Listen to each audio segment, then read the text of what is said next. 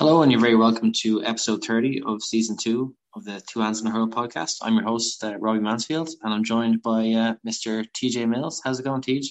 And uh, not too bad, Robbie, and yourself? Ah, sure, grand. Just uh, fresh after the old bank holiday weekend. We're a bit, we're a bit late with the episode uh, this week, so uh, we have to have the bank holiday. We have to enjoy the bank holiday, though, you know? Yeah, I, I won't lie, it's strange. August bank holiday would be one that to be on a two day session I think it was the quietest one I ever had, except for last year. I mean, obviously last year was, but uh, yeah, no. Hopefully we be back to some sort of normality. I think the next one's November, is it? Yeah, I think uh, it's like the or the Halloween one. Yeah, so it's one after Halloween, or usually around that, isn't it? Yeah, and there's some frightening sights around end anyway, so uh, it kind of matches. Very good.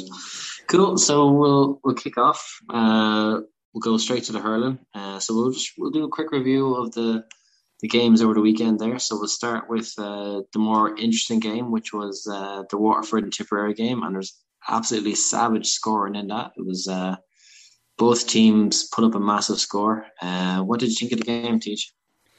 Um, sorry, the sound went on me there, Robbie. Um, oh, just the Waterford Tipperary game. What? Oh, the Waterford Tipperary. Sorry, yeah. Um, yeah, no, it was a real cracker of a game. It just, I think Tipperary are a bit legged. Um, they're they're an absolute fabulous team, and unfortunately, Kilkenny were on the wrong end of them. But I think it maybe it ended the road for some of the players. Um, and uh, being honest, they owe nothing to the Tipperary jersey what I'm really impressed with is the way Waterford bounced back. I mean, they were really disappointing against Clare the first day out. And then they had a real tough test against Laois now. And I mean, Laois led after about, what, 50 minutes of that game.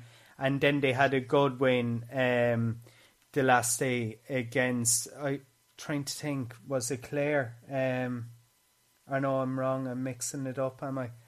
Um, um, Galway, they bet the last day. Oh, Galway, Galway. Sorry, I knew I was mixing it up. Uh, good win against Galway, and then Tipperary. I mean, um, two teams that won All Ireland in the past three year, three four year. So yeah, I mean, they will really put it up to Limerick this coming Saturday, and um, yeah, I mean, Limerick could be red hot favourites, but Waterford really have nothing to fear, and um, I think when Tipperary are looking for a new manager again, they'll be really knocking on Liam Cahill's door this year or uh, the next time because what he's after doing with Waterford the past couple of years is phenomenal now. Would you say Waterford are the second best team in the country? Obviously, we, we all know Limerick are pretty far and away the best, but on current form, are Waterford uh, playing themselves into that second place spot? It's it's a tough one. I won't lie to you because you'd have to look, and I'm not just saying it biasly here. I mean, Kilkenny are undefeated throughout the year, but on form at the moment, yeah, you'd re- Waterford would be really up there. Um, now that could completely change the weekend for Kilkenny and uh, for Waterford, but um, yeah, I mean, on form at the moment, I definitely wouldn't want to face the Déise. Really wouldn't. And I mean, they showed the character they had in Dollar in semi final last year. They were really put to the pin of their collar against Kilkenny. The way they bounced back in the second half, and the way they're after bouncing back in, you could say, the second half of this season. After I was saying a disappointing display in the league and then against Clare as well. So yeah, on form, I I'd nearly rate them up there at the top I won't lie to you. Nearly the way they bounce back, I nearly have them ahead of Limerick on form. But will they beat Limerick on Saturday? It's going to be a big, big task. But I think they're more than up for it. Yeah, and uh, what did you think of the the Dublin game, Dublin Cork? Um, me myself, as a Dublin fan, Dublin had a lot of a lot of wides and a lot of uh, wasted opportunities. And uh, Cork, they were very clinical, took their goals very well. Um, what did you think of that game? Yeah, I I think it was kind of a Dublin ne- never really bounced back from the the crisis before the Leinster final. Now I, maybe crisis is an extreme term, but I mean the disruption due to the COVID cases, and I mean even even though it's a few weeks, everyone knows you have to isolate for two weeks, and I don't think they really recovered from that disruption. Um, Cork, they're just so hit and miss. I mean, on their day, they're they, you could class them as unbeatable, and I mean, with the run of form they have, you, you would kind of have to fear them as a Kilkenny supporter. I mean, if the, if Cork show up at all, as I say, and not to be repeating, on their day they will beat anyone and um, it's just a matter of getting the consistency there. Um, but not overshadowing the Cork win. I just don't think Dublin really recovered from the disruption before the Leinster final. No matter what preparation you do or whatever, it did kind of unsettle things, and that's not an excuse because every team has a real big strong panel. But um, yeah, great credit Cork, and they will be hard stop. Hopefully, we can do it on Sunday night. Yeah. So speaking of that, uh, Cork Kilkenny game, um, it's probably one of the oldest rivalries in, in hurling. Goes back to the right at the start of the GAA. Uh, I was just looking up. Surprisingly, they've only played each other uh, 28 times in the championship, and uh, Kilkenny have the better record, and they've meet they've played each other in 24 finals, which uh, probably explains the the fierceness of the rivalry. Um, so how do you, are you kind of saying you're you're hoping Kilkenny can can win, but um, how if Cork were to beat Kilkenny, uh, what do you think they'd have to do really well to uh, to beat the Cats?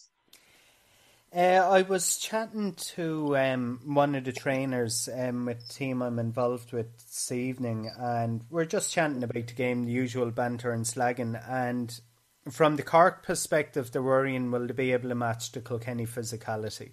Um, no matter what, whether Kilkenny has a young side out, they all play to the same um, hymn sheet. In other words, um, they all they're all there for the heat of the battle, and they're able to bring a physicality to it. Um, if Cork are able to match that, and it comes to a shootout, it'd be very hard to stop them. Really would. It could be a repeat of the the quarter final in 2013 where Cork won in the shootout and uh, Kilkenny were found lacking on that day. Um, if it goes down to a couple of years ago where Cork don't show up and they show too much respect to Kilkenny, that might sound funny with the rivalry that are there, but a few times Cork showed up and they showed too much respect to Kilkenny, and if they do that, well, maybe it could be an easy victory for Kilkenny. Um, if I was to bet my house on it, I'd say it'd be a real tight, tense battle. It will be high scoring. Um, I don't know. Uh, I if I was looking at it as a neutral, I'd give Kilkenny the edge. I won't lie. Um, it's just the Cody factor there. I mean, um, the days where Cork had edge over Kilkenny under Cody, they're gone, and Cork haven't really recovered since. They has one victory in the championship since two thousand and five. Now, stand corrected on that, but I think the last victory for Cork in uh, other than the quarter final in twenty thirteen. Sorry, the last they only had one victory. Sorry, I'm mixing my words up here. They only had one victory since 2005 in the championship over Kilkenny. A couple of times Cork were at the end of heavy beatings. Um, I can't see that happening on Sunday, but it's a matter if Cork can match the Kilkenny physicality and um, they're there for the battle. If they're in the game with 10 minutes to go, they have a great, great chance. Um, but if it was to put a neutral cap on and not be biased, I think Kilkenny could shade it by four or five points. Um, but if Cork get victory, I wouldn't be surprised. They, they, this Cork team really has to come of age. There's no excuses anymore. There are no strikes. They have the talent, of Patrick Horgan, all of that. They have the capabilities. It's just a matter of them showing up on the day. They were found wanting in 2013 in the final, the second day against Clare. This is a real time to lay down a marker. Um, they had a good league, but then they kind of waned off towards the end of it. And when they were put to the pin of their collar against Limerick, they were found wanting. So that's what they really have to put aside now. They really have to show they're coming of age. And if they show up like they did against Limerick, well, it'd be it'd be a Kilkenny victory. And the other uh, semi final, obviously, um, Limerick and Waterford they played each other in last year's All Ireland final. Um, so what what do you think Waterford are going to do differently in the semi final um, this weekend? What are they going to do differently from the, the final last year? Do you think? If if you're to get Limerick at any time, I think the semi final is the real time to get them. Um, Waterford, there's a hoodoo there in All Ireland finals, similar to not to the extent of Mayo, but the last few final appearances they made ended up disappointing for against Kilkenny, Galway, and then Limerick last year. Um, so it's just a matter of Waterford not letting the occasion get to them. If they show the battling qualities they did against um, Kilkenny in I'm trying to think, was it 2017? Then they have a real chance. They can't let Limerick get any momentum at all in the game. If you give Limerick momentum, they have the the capabilities to destroy a team. Um, so Waterford are going to have to bring the battling qualities they showed against Tipperary. Now, as I did say, Tipperary looked a leg a team, a lot of mileage, uh, mileage on the clock. But if Waterford are able to bring the intensity they did when Tipperary came back at them, they have a great opportunity. If they, they're off form at all, like they showed against Clare in the early stages and for long stages against Laois as well, they, it, it could be a real disappointing day for the Déise again. Um, so it's just a matter of them not letting the occasion get to them. The one thing I'm noticing lately is the build up isn't as high as it would have been years ago in Waterford. So that's really good that Liam Cahill's able to not have to deal with that factor that supporters maybe it's slightly with COVID as well that there's not such a hype about it and um, Waterford would need to show Limerick respect but not too much respect. And if they do that and it's close going into the final stages, Waterford could do what they done last year against Kilkenny but it's a matter of them making a good start and keeping in the contest for as long as they can. Um, it isn't a matter of, say, other times where they'd have to try and not concede goals. Limerick are able to hammer teams by not scoring goals at all. They're able to tap over points to beat the ban. So it's a matter of remaining disciplined and going toe to toe with Limerick. And if they do that and they're in contention, as I said in the final 10 minutes, they have a great chance. Um, and do you think there's any like factor in, or like personally yourself, um, as a coach, Waterford have this be their fourth week in a fourth week in a row playing, and then Limerick have had a few weeks off. So, what would you prefer? Like, if you were if you were a coach and uh, you had the chance to be playing games regularly, going into a big match, or having had a couple of weeks off to be fresh, um, what would you be your preference there? Who do you think would does that does that really give an advantage, or is that kind of you know it's just more to who you know turns up on the day? Um, looking at it, I think the games in a row would do what for good. Now it is a lot to be fair, and there's very little that you can do in training during the week because a lot of the a lot for to be recovery and getting players right and uh, rehabilitation and all of that. Uh, Limerick are proven they won All Ireland last year. They won All Ireland um, two years before that. Um, yeah, two years before that, they showed that they can win on the big stage. And um, they're also Munster champions as well. So, I mean, they have the win and run. The momentum is the big thing for Waterford. I keep repeating um, they were really disappointing against Clare, had a really kind of poor enough league. So the run they have, the string of games can only build confidence in the side. And personally, if I was to have any build up at all, I would have I would rather the Waterford build up. for Limerick having a couple of weeks off isn't going to really play a factor because with Paul Kinnerk there, John Kiely and all of that, they know how to deal with that properly. Um, so, like, you, you're not going to be able to play challenge games when you're going into a semi final. No matter what, you're you you'd be scared of doing, and be, it'd be the same as going into a county final. You'd be scared of risk and injuries or anything like that. So if you're to look at the preparation for either side going in, I choose Waterford because Limerick can only train among themselves, have in-house games and all of that.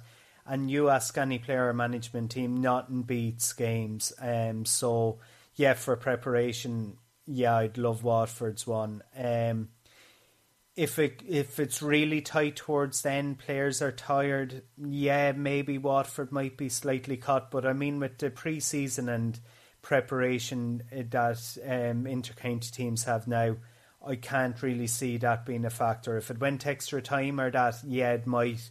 But um, yeah, I can't see the string of games really affecting Waterford. Cool, good stuff. So, uh, just in in two words, who's going to make it to the final? Uh, Kilkenny Limerick. so all you're picking up Waterford and you said don't pick Limerick. All right. So we'll move on to the uh, the Camogie games there. Um, so big win for Galway over Kilkenny, even though they, they were down a down a lady. Yeah, no, it, I watching the game there. Um, Kilkenny would be really disappointed. Um, when you it, it, it's kind of a it can be a hoodoo at times. Um, losing a player for the the opposition. Uh, sorry, if a team loses a player, it could maybe be more of a hindrance to the opposition than the team that lost the player themselves, because it's a matter of you utilizing the player properly. And no disrespect to Kilkenny or the Kilkenny management or anything, I just don't think they dealt with that properly in the game. Um, now, in saying that, Galway had a lot to lose in that contest. They lost All Ireland final last year. They lost the league final to Kilkenny and Kilkenny came very close at the end to getting a, a goal as well. So Waterford, or sorry, Galway were kind of playing kind of a dangerous game there. They could have conceded, and it would have been like the last two encounters where they came up short with late goals. Um, yeah, Kilkenny. They're playing Wexford in the next game in the quarter final. No disrespect to Wexford, they're they're going great in the senior level after spending a year down intermediate. But um, yeah, I'd expect Kilkenny to bounce back there. The worrying thing is the week before that they played Westmeath, and it was late in the contest that Kilkenny got a grip of the game. Uh, goals from Miriam Walsh and Katie Nolan kind of got a stranglehold and I don't know. Maybe it's second season syndrome or something, but yeah, I'd expect Kilkenny to really bounce back, and you would have to fancy him um, to get to the semi final, and you wouldn't write him off for a final appearance again either. Yeah, and just want to go through some of the the other games. What other Camogie games caught your eye there? Yeah, in the senior championship, a win for Limerick over Offaly, seventeen points to two nine. Cork had a big win over Waterford, two nineteen to three eight. Uh, Down in Dublin went really down to the wire. Um, Down had an opportunity in the latter stages of extra time to get an equalising score, but the referee blew it up, and Dublin emerged victorious, one nine to eleven points and that would have been a really disappointing season for Dublin. They regained their senior status, but they would have really expected more from the championship this year. And Clare, even though they won there after losing their manager, uh, he stepped down. They defeated Westmeath 2 12 to 12 points. Uh, there were also intermediate games. There were a big win for Meath over Carlow, Galway over Dublin. Uh, Cork over Antrim was only three points in the 214 to 211. Kilkenny bounced back from their opening round defeat to Antrim uh, by hammering Kildare 224 to 17. Derry had a big win over Kerry, who won the intermediate championship last year, 217 to 9 points. And Laois defeated Tipperary 311. Uh, to 112. That was intermediate, and there were one game on Sunday in the senior championship. All those games I called out were Saturday, and there were one game in the senior championship. Tipperary uh, defeated Wexford 411 to 111. So that means Tipperary face Waterford and Kilkenny face Wexford in the quarterfinals with Galway and Cork top in the group and go straight through to the semi final. There are also minor games took place. Kilkenny uh, would be disappointed. They drew with Waterford. Were up by eight points um, after 45 minutes in the contest. It finished 2 11 to 1 14. Galway had a big win over Tipperary 5 17 to 1 7. And Cork had a big win over Limerick 3 19 at three points. And just finish up, there are some junior championship fixtures as well. Uh, Wexford defeated Waterford 112 to 2 4. Clare defeated Roscommon 110 to 9 points and Limerick defeated down 213 to 1 6. Thanks, Robbie. Cool, Uh, so we're going to kick on over to the, the big ball, over to the football. Um, and the last uh, last two of the provincial uh, finals were decided, and the last two semi finalists were confirmed. Um, did you catch either the Ulster or Leinster football final? Yeah, I, I, was kind of flicking through, um, flicking over and back to both games um, because I was watching other games as well. Um, if I start with Ulster final, yeah, I mean, I it it was kind of a bittersweet one because I wanted both teams to win. I mean, um, Monaghan yeah. for the the tragedy they had, um, I would have re- it would have been a really uniting factor for him, um, especially after losing in under 20 the other night against Down as well. Uh, but Tyrone under Brian Dooher, they're really showing good good strides. Um, I wouldn't like to face them in the semi final, I won't lie. Um, but it was a cracking contest. It was about the two goalies and the way, yeah. I mean, it's just it's just brilliant to watch. It's kind of after bringing the Nazi rule style into the GAA. It's just terrific to watch. Um, do you reckon it might catch on, or other teams might start uh, bringing it in, or do, do you reckon it's kind of it's good for the game, or it will kind of be something that you know, like a few there'll be a few bad maybe goals conceded, and then people will just go back to the fundamentals, back to the basics then. Yeah, it, like it was the Laois goalkeeper started it a couple of years ago. I'm struggling to try and think of his name. Um, it's on the tip of my tongue, but I can't think of it. But he kind of started it going out around the 45 and all of that. But Monaghan are really after excelling on it. Um, Rory Beggan is really after. He's just after bringing it to a new art. And I mean, not only is he going out and giving opportunities for um, kind of passes and play, but he's also tackling players as well. So he's after bringing it to a new level. Um, so yeah, it was a cracking contest, and yeah, Tyrone would. I mean, Kerry.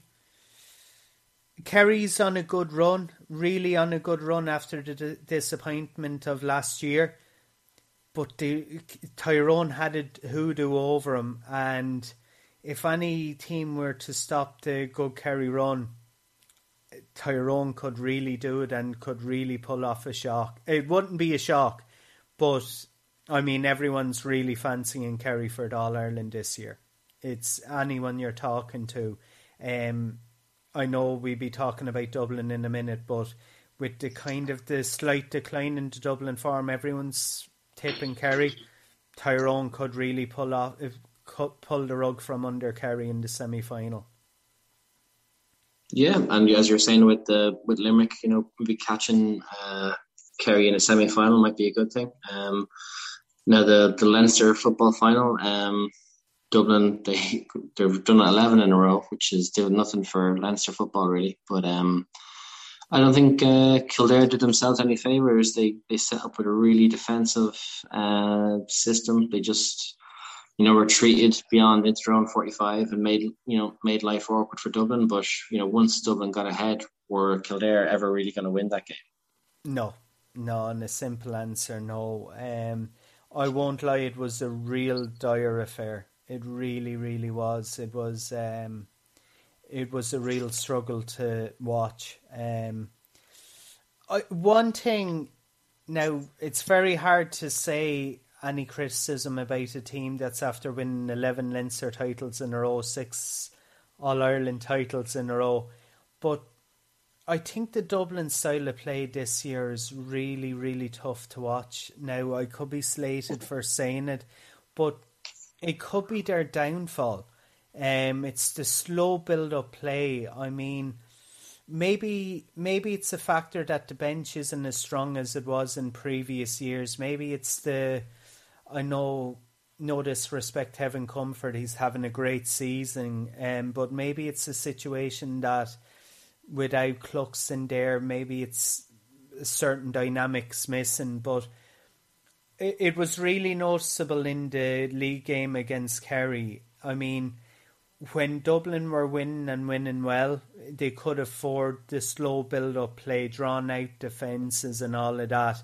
Against Kerry this year, you could say they maybe kind of threw away the game that the play, the build up play was so slow that they weren't playing it quicker into the the forwards that you know can do really uh, serious damage that are ruthless.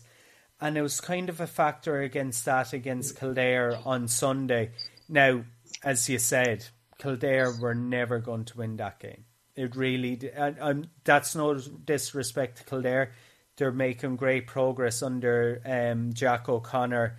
Um, I'm trying to think of the Kildare footballer Flynn. Um, that Daniel got, Flynn. Got, Daniel Flynn, sorry.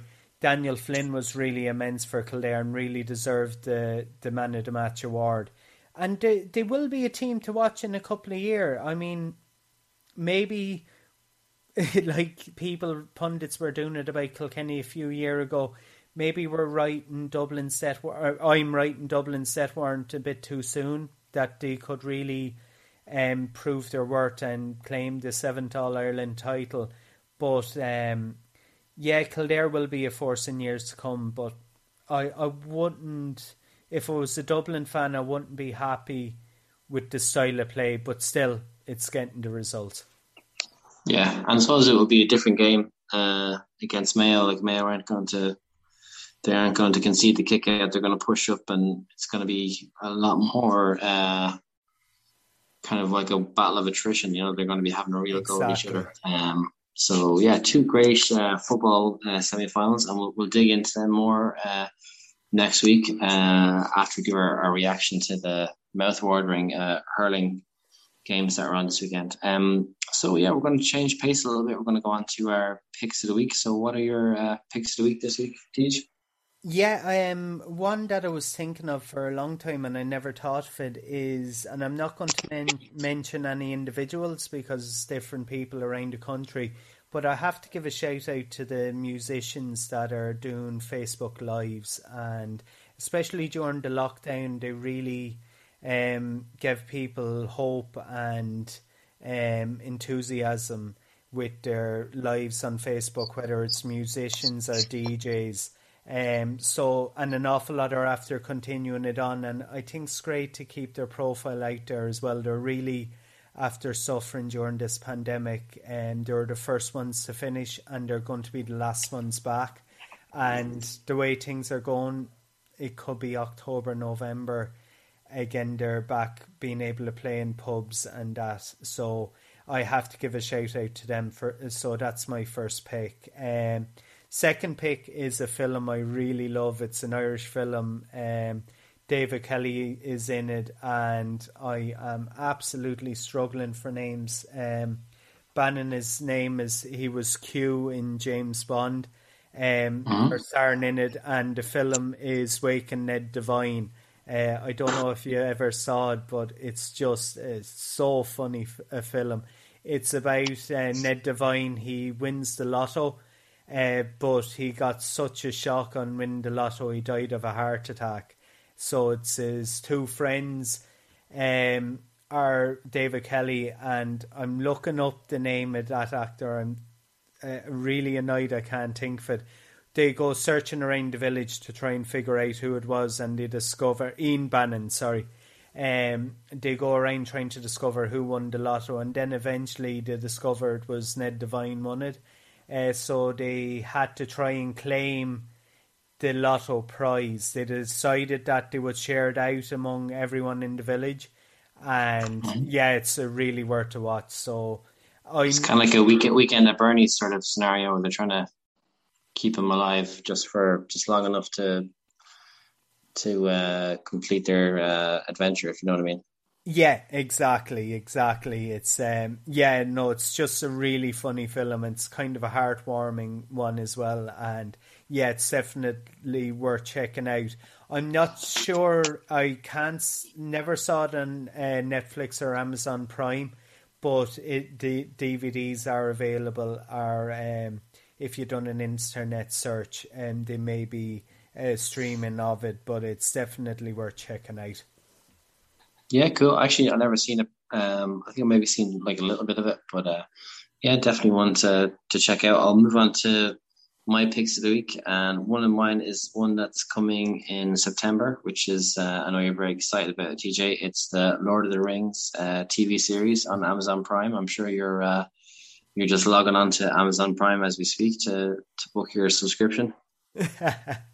I never saw it, and I I don't know. I don't really have a desire. Um, is that the one with all the action in it? I don't mean action, action, but other Very action. vague. yeah. yeah, like well, there was the three films that were released um, in the early two thousands, um, and uh, kind of were had great like success and one of them was nominated for 11 Academy Awards and won 11, uh, which is the only film ever to do that. Um, but this is a TV series, um, so it's kind of set in a different age of, of Middle Earth. Um, so it's going to definitely be pretty badass. And there was just one uh, still frame photo that was released yesterday, and that's kind of blown up uh, across the internet. Well, in my world, probably not in your world, TJ, but it just goes to show you the reach it has. It's only one image, and people are, are getting very excited about it. So that's, I think it's September 2nd. Uh, so I'll definitely be picking up uh, my Amazon Prime subscription then. And kind of been busy lately, but one of the films I have watched um, is Army of the Dead on Netflix. Oh, and it's kind of it's a zombie movie um, set in Las Vegas, and it's not like a real kind of horror, kind of gritty uh, zombie. It's kind of more with a bit of humor and and that sort of stuff. And the zombies in it are pretty weird as well. So like it's it's it's worth a watch. Um, it kind of has it's almost in some senses it's like so bad it's funny sort of thing you know, if you kind of watch it with that sort of um, a viewpoint, if it's better. But if you're watching it as like a serious, serious kind of zombie thing, you'd be a bit disappointed. But uh, yeah, it's kind of decent enough for what it is. And uh, Bautista, the uh, he used to be a wrestler. He's in it, and well, he's a wrestler, so you can imagine how his acting is. It's not great, but uh, yeah, it's a good, it's a good action flick, um, and yeah, could be good to watch uh, on Netflix if you get a chance. Yeah, no, that sounds good. I won't lie to you, I, wouldn't be fazed by gory movies, but it just wouldn't appeal. Like you'd watch them if they were on, but I kind of rather the uh, the slight gory comedy ones, if that makes sense. Yeah. But yeah, yeah, I'll definitely check that out now. Check it out. Cool. So we'll uh, move on to the British and Irish Lions, who had the second uh, second uh, test against South Africa at the weekend, and got absolutely dominated in the second half by uh, South Africa. South Africa were peak South Africa in that game. They were they were winning the all the set pieces and um, one, one kind of critical stat I think that kind of swung, swung the game for uh, South Africa was that there was a 11, 11 aerial balls, 11 high kicks in the second half and South Africa won nine of them. Now they won nine of them by either claiming possession or by the Lions knocking on the ball. And I think in that kind of really gave uh, South Africa a lot of momentum and it made it difficult for the Lions to get back into the game and no better team to defend a, lead than South Africa. Um, but I don't know if you've seen the uh, the All Blacks coach uh, said that he couldn't watch the game; he had to switch it off. That it was so boring. Uh, so, what did you think of it? Um, I won't lie. I was watching GAA games, but I, I had it set up on my phone, so I was flicking over and back. Um, Yeah, it, it, from what I saw, I'd have to agree with the New Zealand coach because yeah, it was a struggle at times. Um, the comments that Rassie Erasmus made during the week as well. Sorry, not the comments. The video he made, I think, could have been a big factor in it because it put South Africa under pressure, and especially after the disappointment of the first test as well they they really had motivation going into it. Um, it, it was kind of to be expected because if you're writing a script for a drama, you'd say the underdogs win the first one, then the champions win the second. So it all sets it up for a real mouth-watering game. I think this could be a real classic game. Now, if I'm wrong, as usual, it's kind of. um, but yeah, I, I think it could be a real cracker now because neither side will want to want to lose it. And if any side were to be disappointed with the the losses so far, it'd have to be the Lions because from what I saw, I'm not surprised with the stat of losing eight out of a or sorry, was it eight or nine of the 11 nine out of eleven. Nine out of eleven. Sorry, I mean, I wasn't surprised because South Africa really dominated, and uh, from what I read today as well, um, the Lions are after really ringing the changes. I didn't see them; it's just I heard in passing. Um, so yeah, it's going to be a cracking contest, but um, I'd say the Lions might have a slight advantage. I won't lie to you. South Africa looked a bit disjointed in the first contest with the disruption they would have having around COVID and that. So with the pressure that to be on the Lions after a disappointing game Saturday, I might I think the Lions could do it. I think they could win the test series. Um, but yeah, I think it's going to be a cracking contest on this Saturday. Do you reckon the, the Lions will start throwing the ball around? Will we see lots of uh, intricate kind of back play um, or will they kind of stick to the the game plan they've had in the first two games, which has been more about like kicking the kicking it and playing for territory? Do you reckon they'll they'll change radically, or they might just modify it slightly? Um, judging by Warren Gatland in say when he was with Wales and previous, I don't think he will change it too much. If it was me personally, and I won't lie to you, I enjoy watching rugby and all of that. I never played it, only messing around. Um, if it was me, I wouldn't like to take. I wouldn't like to kind of kick the ball too much. I wouldn't mm-hmm. like to mm-hmm. hand. I know the Lions will try and counter attack and secure possession and territory and all of that, but handing possession back to the likes of South Africa is a real dangerous game. I mean, the strength they have, you just don't want to.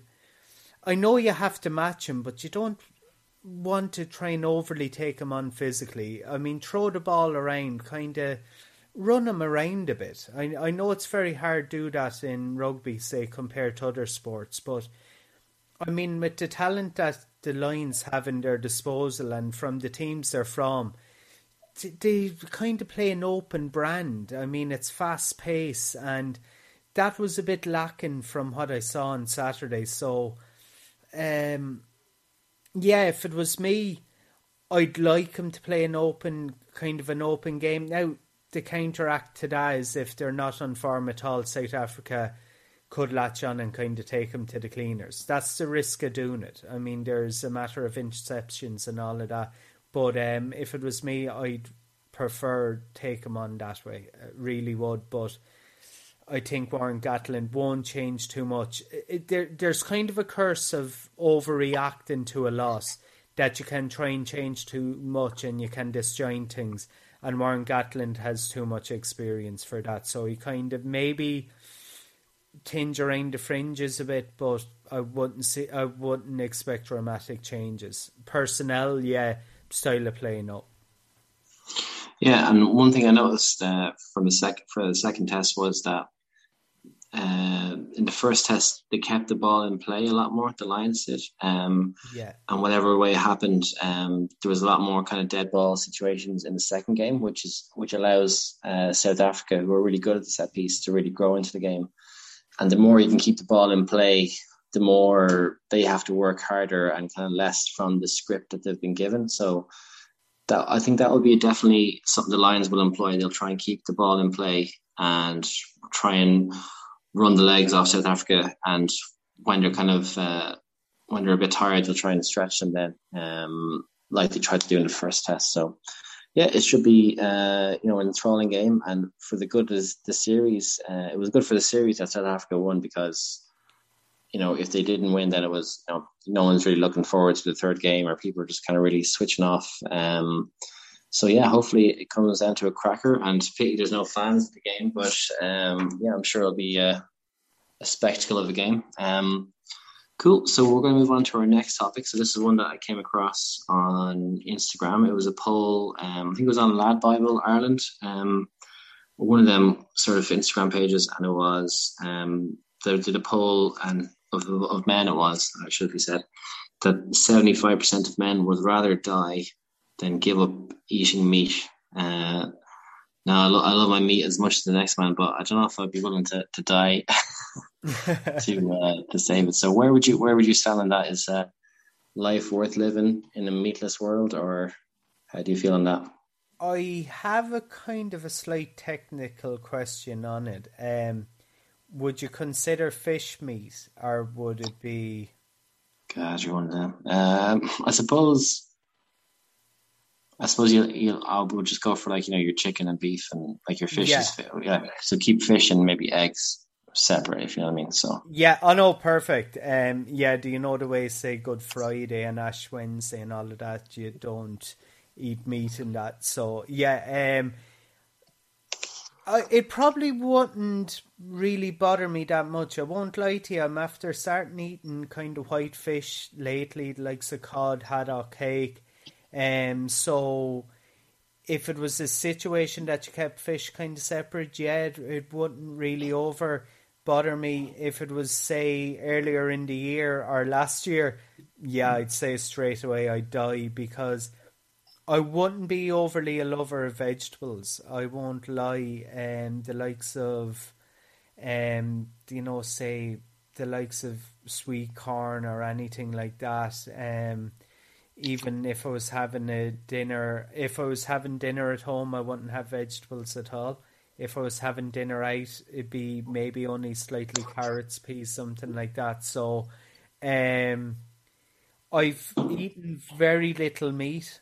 I won't lie. I think I ate one steak and I was drunk at the Irish after the Irish Open, and I say that was the first one in about four months, four or five months. Um, so I don't think it'd be as much of a factor now. But if it was me a year ago, I'd be six feet under now. That'd be yeah. You'd rather that. Um, yeah, like I, I love my meat. I eat a lot of meat. Um, you know, probably would drive me crazy if I if I was to give it up. Uh, to be fair, but um, yeah, I think I, I'd I'd miss out on eating the meat uh, just to stay alive. You know, it wouldn't be it wouldn't be as happy of a life, I suppose, um, without your steak and all that sort of stuff. Um, yeah, but I think I'd hang in there uh, as best I could. But um, definitely, would, it definitely would be a crappier uh, life, I imagine. So I put actually a, a poll up on our, our Instagram actually for for anyone wants to have their say. Would they rather die or would they rather um, or just not eat meat for the rest of their life? So you can check it out, guys, tomorrow. Uh, cool. So we're going to move on to our world sports roundup. Uh, so do you have anything for the roundup this week, TJ? Yeah, I it's similar to an earlier topic. I'm not going to mention individuals, but I have to give a shout out to the Irish Olympic team. Um, four four medals, if I'm not mistaken. Eh, two two one gold and one bronze in rowing, um, and then two boxing. Um, and yeah, I sorry, um, one boxing guaranteed, and then uh, or sorry, two guaranteed, but they could be two bronze, but then one could be mm-hmm. upgraded uh, with Ke- Ke- Kellie Harrington.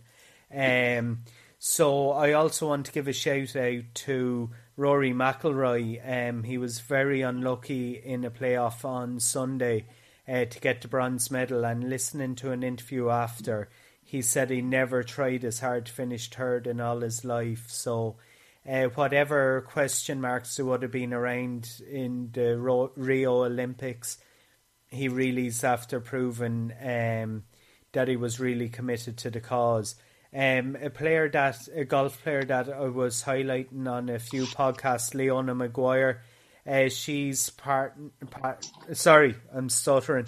She's partnering up with Stephanie Meadow uh, to represent Ireland in the ladies golf competition, and Leona Maguire is teeing off at actually half eleven tonight in the golf. And I think Ireland have a real chance. Leona Maguire's gone really well in the PGA Tour, and then Stephanie Meadows as well is an excellent golf player and really uh, proven her class and style in the PGA Tour as well. So they be my picks. And I think we definitely worth following uh, Leona Maguire and Stephanie Meadow, and also uh, keep an eye out with Kellie Harrington as well, uh, fighting for silver on Thursday, and hopefully it'd be more and also to the Irish athletics team. I know I wasn't mentioning individuals, but the commitment out of the the four by one or four by four hundred relay team as well. Um, I mean, they were running in their own class, but then to get to the final in that competition as well um, was unbelievable. So a shout out to them as well. And are you enjoying the Olympics, uh, or do you kind of enjoy the Olympics in general, or is kind of the time difference uh, kind of um, making it a bit harder to watch the all the different stuff, or how are you finding this Olympics, or compared to the other ones?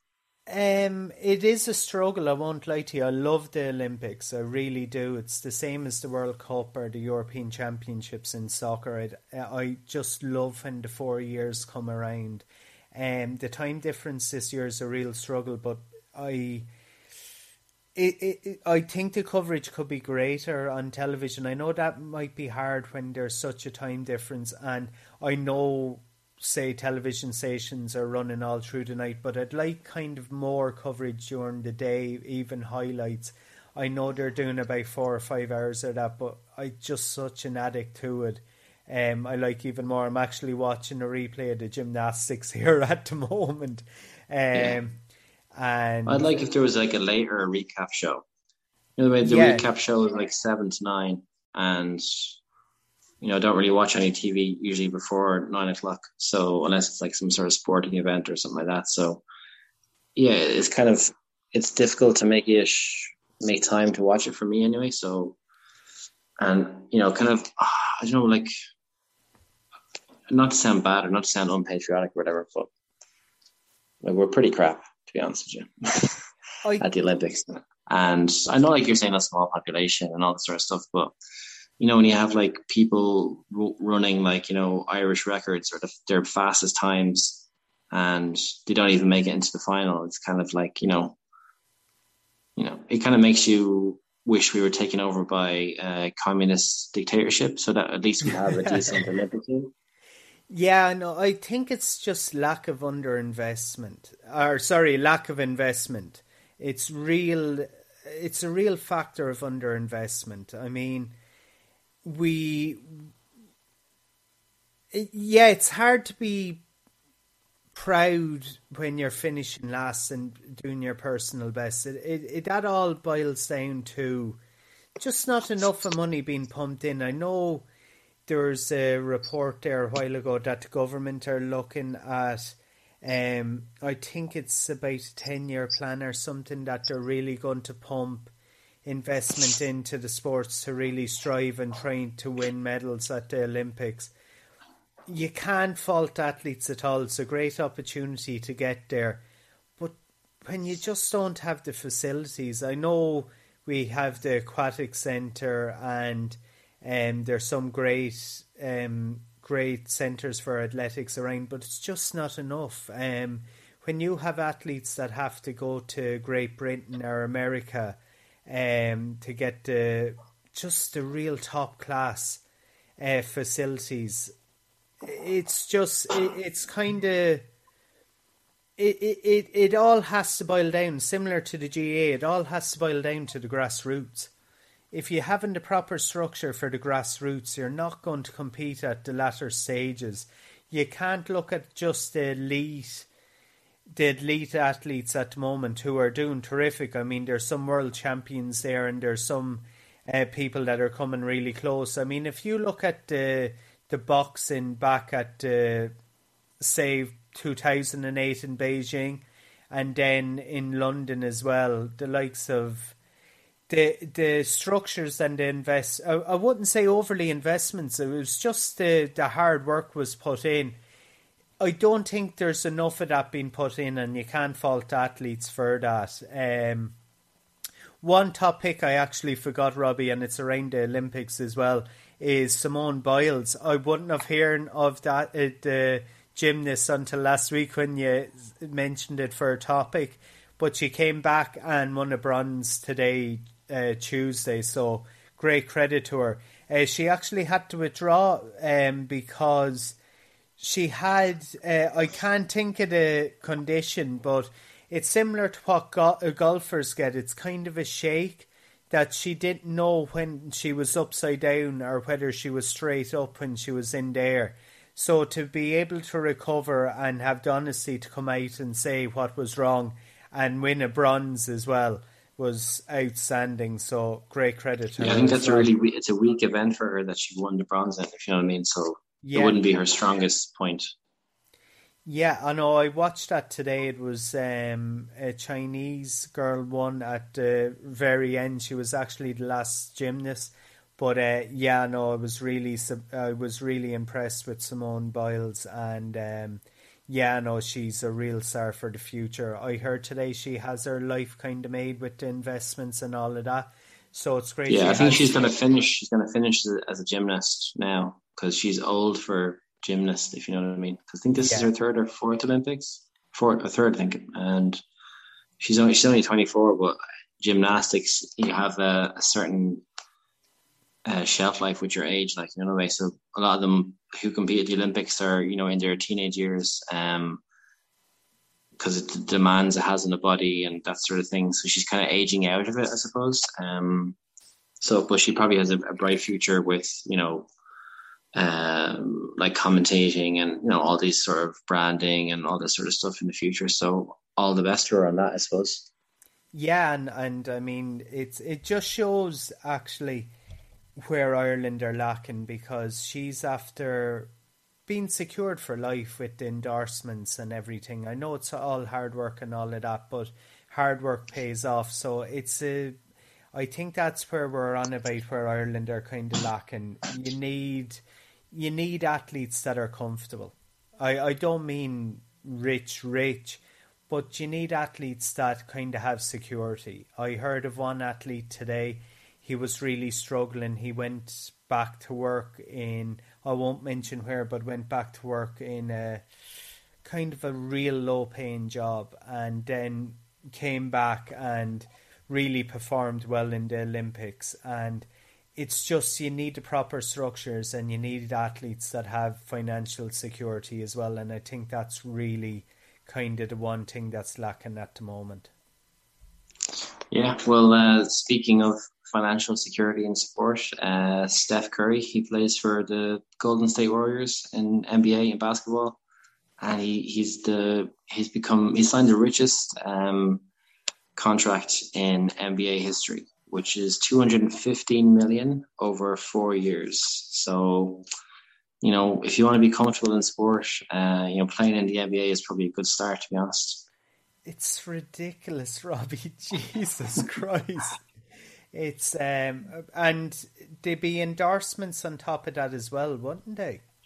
Uh yeah, no, I'm not sure. You don't think he's like as big on the endorsements as maybe LeBron or Kevin Durant or all these other kind of stars. Um, now I could be wrong on that, but he's definitely he's going to be the, the best played paid basketball player. Well, at least for the next year or two until other guys' contracts come up, you know, because these uh, you know record breaking contracts they, they, don't really last too long, you know. So I imagine it will be eclipsed in a few years, you know.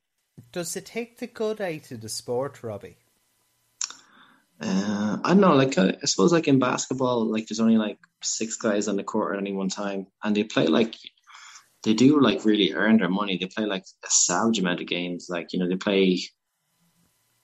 I don't know. It could be like 80, 90 games in a regular season, and then they play in the playoffs, and you have like up to seven games in each round of the playoffs as well. Like so, yeah, I don't. It's maybe different to other sports where, like you know, in soccer you have you know, maybe 20 guys who are in the main squad, whereas in basketball, it's, you know, it's a lot less. Um, and even in American football, you have like 40 guys that could be playing, you know, in any one game because they change the, the different, uh, like, uh, offense and defense and special teams and stuff like that. So, yeah, you could argue that in basketball that they, they do, um, probably more to earn the money than they do in other sports, you know, but it's like, it's a colossal money really, you know, so, um, yeah, I don't know. Fair play to him anyway. oh no, definitely. Oh no, definitely. Be nice to get it. yeah, I know. I I don't know. Personally, I think the kind of the the money is brilliant, but would you? Maybe I could be slated for this, but would you really every day put in the same effort when you know you have so much in the bank? Like, is it, or am I completely wrong in saying that? And uh, now, in saying it, every basketball I saw, the skill and show is unbelievable, but I don't know if the same hunger would be there. Yeah, I think the, the it does kind of happen a lot. It seems to happen a lot with NFL players where you know they work so hard in high school and then they go into college and then they get drafted hopefully into the NFL and they spend like 5 years on a rookie contract which is usually only like half a million a year, which is you know relative in the sport. It's, it's like I know it's a lot of money, but like in the sport, yeah. it's not a lot. If you know what I mean. Um, and then what happens then after after the rookie contract expires, they get signed properly, and they can they can make up to you know, good players could make you know 10, 15, 20 million or 40 million if they're playing maybe quarterback or something like that. So it does happen a lot when guys get get their money, get their their first big paycheck, that you know they that's when they have kind of made it, if you know what I mean. So there's less pressure yeah. on them. You know, they could they could stop playing and be really rich. You know, so I think probably in some sports it does it does happen. Um, you know, maybe it, it depends on the sport and, and stuff like that. You know, in a way. So, but yeah, I imagine there's some players that once they make you know their big chunk of money, their first big chunk of money, like, right, yeah, I'll just kind of phone it in for the rest, and you know, whatever will happen will happen, you know. Yeah, the one sport I think it's rampant, and well, maybe rampant's uh, an unfair term for it, but it's soccer.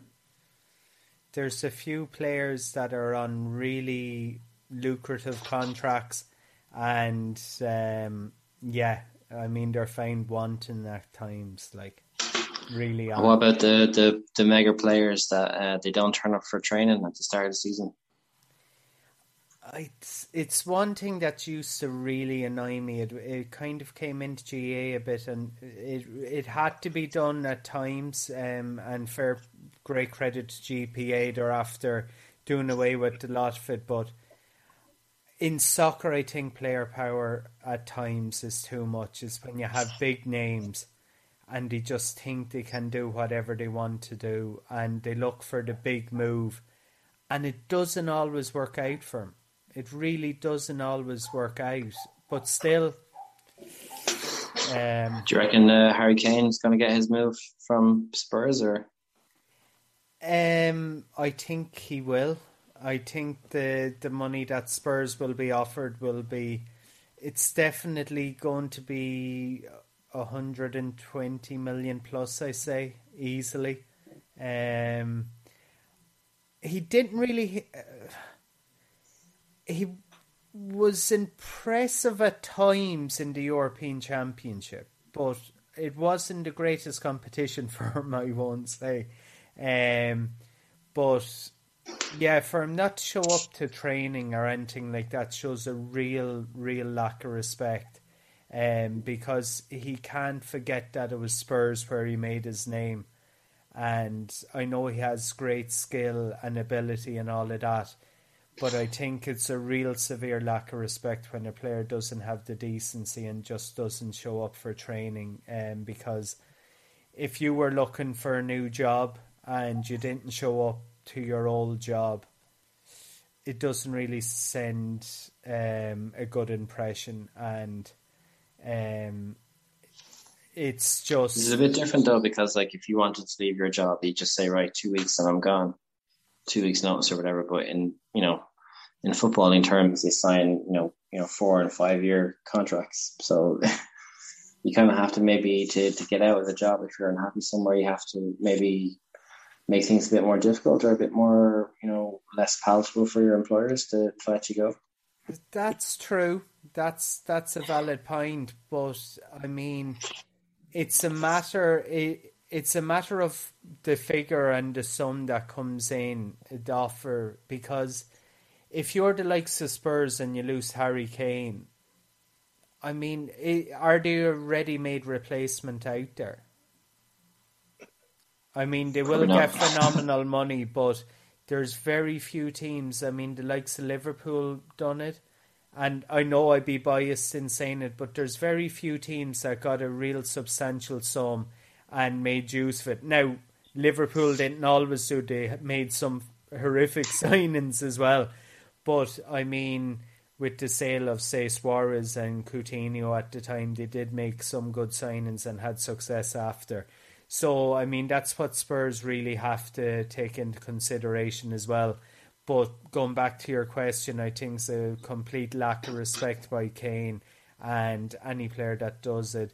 It's it's kind of sets a bad trend because you this might sound funny, but you could have young players if they're not getting their own way in smaller clubs, kind of saying here, I'm not going to play until I get my own way, kind of way, and I know that might it might sound very little, but um, it, these are kind of role models, and they should have a more diplomatic way of doing it. Yeah, that's a fair point. Um, cool. So we're, we're going to move on. We're going to move on to um, another kind of topic I came across on Instagram, which is um, if you could train for the next four years um, and you had to just medal in any Olympic event, and you you'd win like 50 million okay so that's your kind of motivation what sport do you think you could do that you like if you if you you now was trained for the next four years you know what do you think you might have a chance at medaling in or is even having this conversation too disrespectful to the olympic athletes who put in so much effort Oh, definitely. I mean, when when you when you said it to me at fir- first, um, I don't think you can be made in four years. I think it's the talent that you have from birth that's um, nurtured and prepared the right way. Um, and that's why I have great respect for every athlete that takes part, especially the Irish ones. Um, and I mean, they go out, do their best, and they serve their country proudly. And I don't think their talent could be developed within four years. Now, if a gun was put to my head and I had to pick one, and I was going to compete at uh, the next Olympics, I'd probably pick a real off the cuff one and pick shooting. Um, yeah. Now, I never, I don't own a gun. Parents don't. Father was a gamekeeper and that. And I did shoot a gun at a cousin of mine's. Um, he's dead now, but you shot at was, your cousin. No, no, no, no. Uh, they had a gun for hunting and that, and they had a target set up, and I shot at target a couple of times, and my eye wasn't too bad. I was able to hit the target. So I think the likes of a sport, no disrespect, but I think a sport like that you would be able to maybe grasp quicker than say more an athletic type one, uh, the likes of swimming or um, running or anything like that. So if I was to pick one, I'd go for that. Would I win a gold? Probably. You just have to win bronze. Oh, bronze. Oh, that'd be. You just have to get a um, medal. I probably wouldn't because I probably I'd probably be, especially if it was the next Olympics, I'd be probably at the the bar in the athletes' village, and I'd probably have two bad of shakes the next morning anyway. So yeah. yeah. uh, now, not that I think I'd win a medal in this, but I just I really always enjoyed uh, playing volleyball. Um, not that I'm extremely tall or like that, but I really enjoy playing it, and I'd be the person who could spike it up for the big people uh, to put it over. So, if I was to have a go at any, sport uh, in the Olympics um, and have even an outside chance of making a medal because I'm on a good team, probably would be uh, in volleyball. And uh, I don't know if you've watched any of the highlights of that. The, the athletes are incredible. Like the, the, way they spike it up, and then they get the big, you know, six foot five, six foot six people coming smashing through uh, to hit the, hit the ball over the net and then try and flick it back over. Um, it's actually a really interesting sport. Um, so yeah, I'd kind of go for that one. Yeah, no, I, I loved volleyball. I played a bit in school, um, played in finals and all of that. And uh, actually, if I, I retract what I well, maybe a second one if I'm allowed probably badminton. Um, I used to love badminton in school and would have played in Leinster finals and all of that. Um, so maybe that. Um, but then you look at some of the the participants in that; they're unbelievable. The Irish lad was actually brilliant in it. Um, yeah, I know. In fairness, like you know, when you play badminton, you think, "Oh yeah, this is a good bit of crack." But then when you watch the people playing badminton, it's you know, oh, next level. Oh, it's unbelievable. Did you ever see the real feather shuttlecock? It's. Um, I don't know. Maybe I have. I don't know. oh, it's actually scary. Do you know the ones, say, if you went into a shop and you had the rackets and the shuttlecock, the one's made of plastic. The one, say, in proper competitions, and that is actually made of feathers. And my God, that can come at you. So you definitely won't want to be out the night before because your reactions have to be spot on. Like so, maybe that's yeah. why I played in Leinster finals but never won one. So, uh, uh, but yeah, no, it's. I mean, it just shows the hard work that goes into it. I won't lie. Would you have the? The big question is, would you have the commitment to do it day after day after day and well, if you're uh, going to win 50 million, I suppose that's your motivation. Yeah, it's true. yeah. So, and then after that, you could lose all the motivation you have because you've got 50 million, as we discussed already. Exactly, exactly. I think, uh, geez, I think if any of these athletes were able to win 50 million for, yeah, I think everyone would try and get involved. But um, it's uh, it, did you actually? Sorry, not to drag on. Did you actually see that in a gold medal? There's only around one point three percent gold.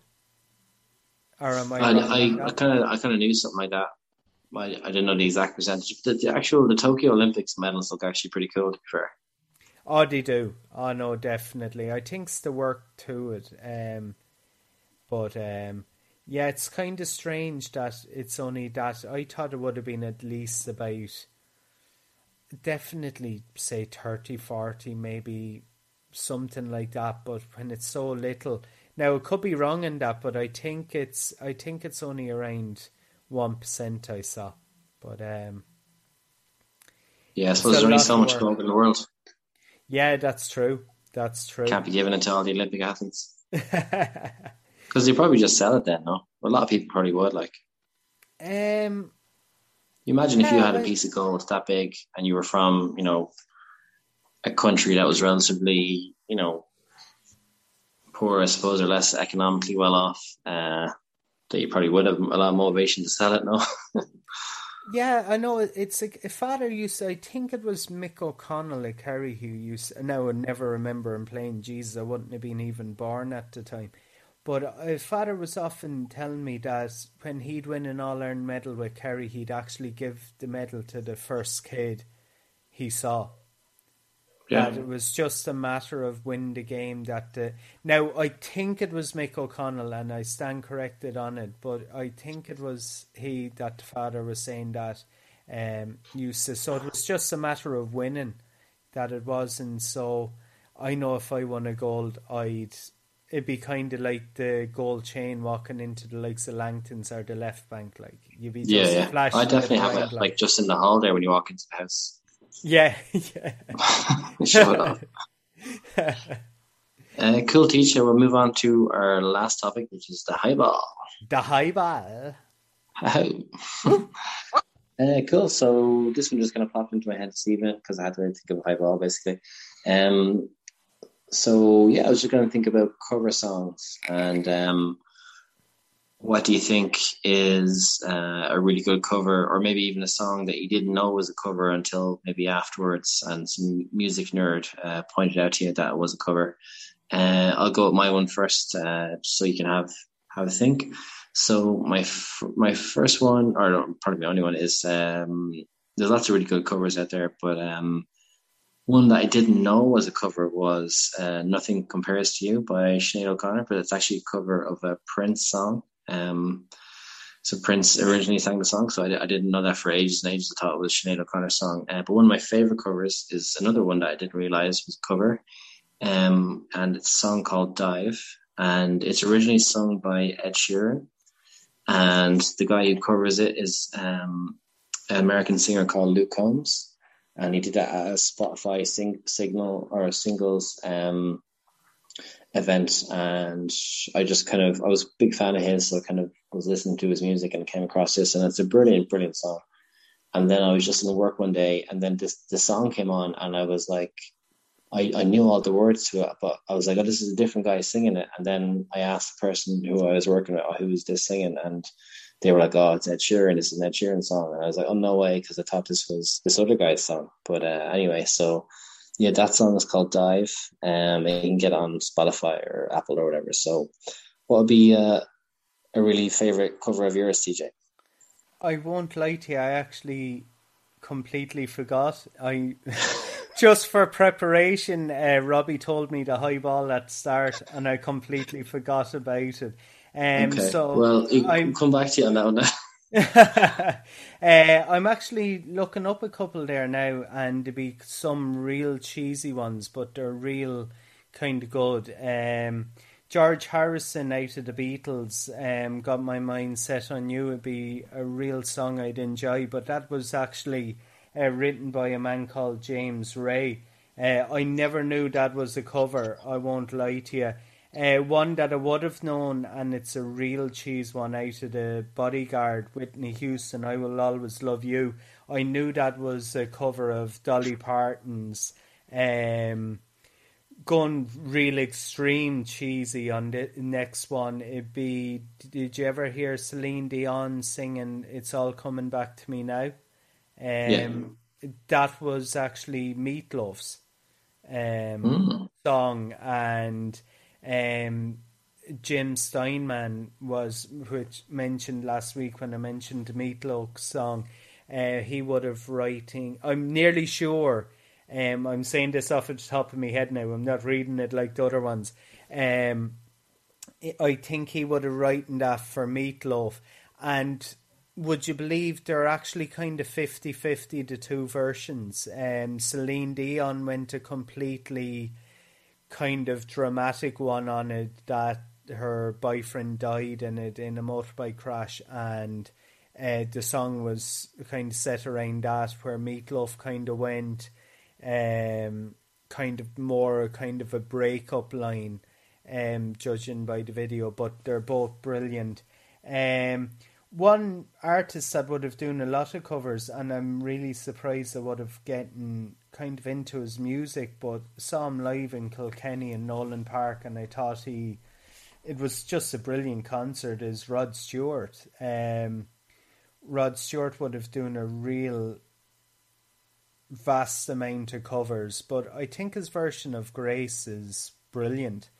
Now, yeah, that's really good actually and I mean that's just a brilliant song anyway. Um, trying to think of the writer that McCann, Jim McCann out of the Dubliners, um, and now I actually have to look. I'm nearly sure Jim McCann wrote that. If I'm wrong, I sang corrected on it, but he would have been possibly around the first one singing it. But Uh, I think Rod Stewart really does a brilliant version and does a real brilliant version of many a song now. Yeah, fair point. Um, just to go back onto the the um, "I'll Always Love You" by Whitney Houston. That uh, Dolly Parton she wrote that, and she wrote Jolene. You know the song Jolene, Jolene. She wrote that on they wrote both of them songs on the same day. So she was in clearly on form uh, writing songs that day. she's she's such I won't say underestimated because she is, but I mean she's just a phenomenal not only singer. I mean this is where I would have come back to. Do you remember the time I was giving out about sampling and all of that? It's yeah. kind of different if you're using an. I feel if you're using kind of a, an original idea or concept or cover because you're kind of paying respect to the artists that done it. So the likes of Whitney Houston singing the Dolly Parton song, it's kind of paying justice to it, I think. Um, but when someone kind of, I won't say rips off a song, but does kind of a sampling of a song, I I personally still think it'd be kind of a lack of respect kind of way. So maybe that's yeah. another rant for a different day anyway. yeah. Well, if you want, if you want to listen to our argument on that, you can go back to episode. yeah, had exactly. Actually, just popped into my head. Probably one of the greatest covers of all time is "Hurt" uh, by Johnny Cash, which is originally yeah. a nine Nine Inch Nails song. Now, um, I actually like Nine Inch Nails. I think that's they do a good uh, version of it. Obviously, it's their song, but uh, it's a lot more even slower than the Johnny Cash version. But the Johnny Cash version is, you know, probably one of the most iconic covers you could ever have. You know, and he took it, he took it and made it his own. And you know, to a lot of people, it's his song now, which is kind of a, a great sign of a cover as well. He he was just a phenomenal artist. I mean, I know there are controversy there but uh, I wouldn't know the full extent of it. But it would have been things I would have hearing. But um, he was just an unbelievable artist, and it's just it's a pity that you're just in a different generation that you wouldn't you can only look back or listen back on it that you just can't go to a kind of a live gig. Actually, a stand corrected on the song Grace. I said Jim McCann wrote it. It was actually written by Frank and Sean O'Meara in 1985. I would have thinking that uh, Jim McCann would have writing it because he would have been the first one out of the Dubliners, but it was actually written by Frank and Sean O'Meara. Yeah. Um, Isn't that a Wolfe Tones song though? Uh, yeah, they would have actually. That's a good one. Would the Dubliners is wait? If it was written in 1985, the Dubliners would have been. I don't know. Mm. That's that's a real kind of. Wolf, Wolfe Tones definitely singing anyway. They do, yeah. Yeah. Um, but it kind of just shows Ireland is really batting above their weight. Kind of, if you look at the population size with some of the music that's available. I mean, they're. Um, it's just we're kind of in a. We're just the island is saints and scholars, they say. So um, there's just some and musicians. phenomenal and musicians exactly. I kind of class songwriting as scholars. I won't lie to you. I think it's a genius art now. Um, maybe but not sampling them. No, not sampling. Far from sampling. That is no. the thing that, uh, yeah, I I can't stand it. Now there's some kind of okay, decent, but there's some I won't curse, but some dire stuff out there. Maybe I'm old, yeah. but some real dire stuff. Could be showing your age there. exactly. As the el- the elder man of the podcast. Uh, second elder. it's close. It's close. It's close. That's all I'm gonna say. That's all I'm gonna say. Uh, cool, TJ. Uh, good chats today. Um, hopefully you have uh, a good week, and uh, I'll chat to you again when the the dust has settled on the the hurling semi-finals, and uh, hopefully we get two great games. Yeah, I know definitely it was a pleasure, Robbie, and I make sure uh, I'll be in good form the next time that I won't be after listening to any samples, and of course celebrating Kilkenny beating Cork again. So Uh, yeah. Oh, shots All fired! good. Shots fired! All right, cool, Teach. Have a good one, man. Pleasure, Robbie. Thanks a million. Same to you. All right. Take care. Bye, bye, bye, bye. Bye bye. Bye bye.